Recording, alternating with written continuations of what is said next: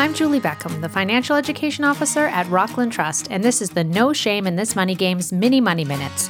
Why Mini Money Minutes? First of all, you're busy and you want your info fast. Secondly, who doesn't love mini things? In fact, human beings love mini things so much that our brains actually release dopamine when we see cute little things. For real, we actually derive satisfaction from mini things because we see them as less threatening.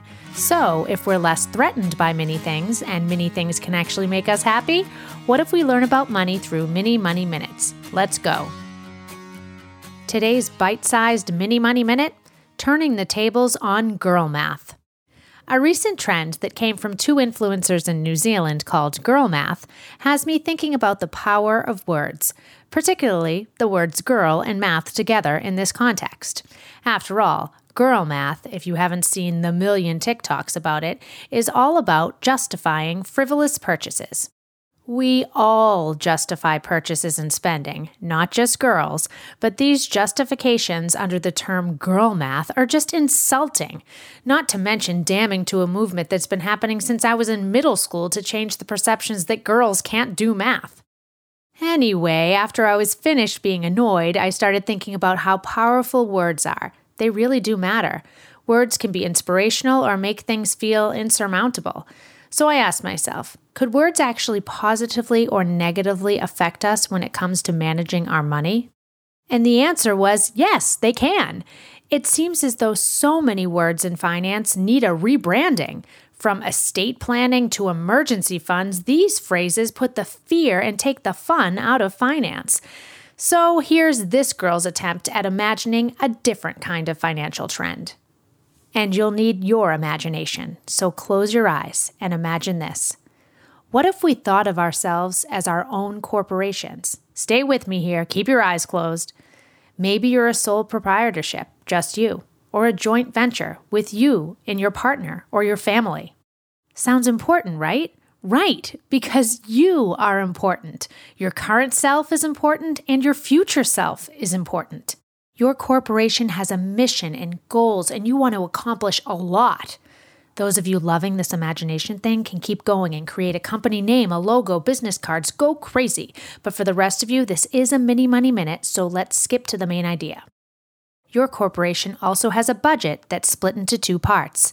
It has an operational budget that takes into account your day to day expenses and maintenance. This is your rent, mortgage, bills, food, activities.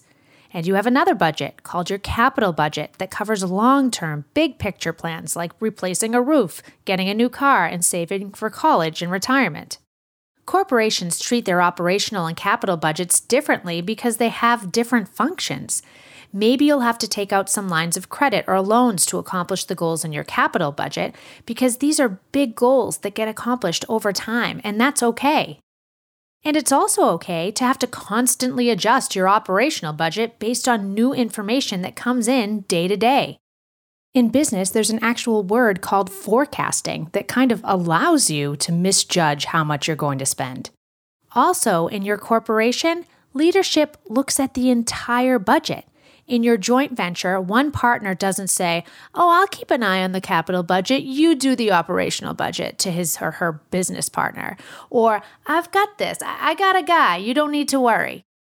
Operational and capital expenditures are monitored equally. There are checks and balances.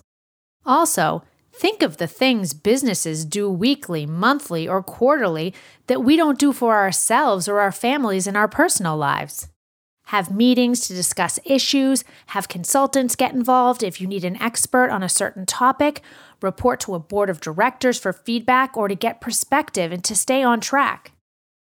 Imagine if we did this in our personal lives. Think of what positive outcomes our sole proprietorships or joint ventures could achieve.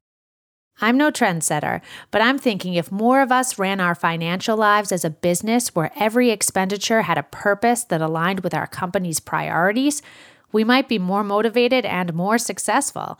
And if we called this kind of thinking girl math, well, that's something I could get behind. The No Shame in This Money Game podcast will return with some more bite sized mini money minutes. Until then, keep listening and keep learning with Rockland Trust, member FDIC, the bank where each relationship matters because we want you to have a healthy relationship with money at any age.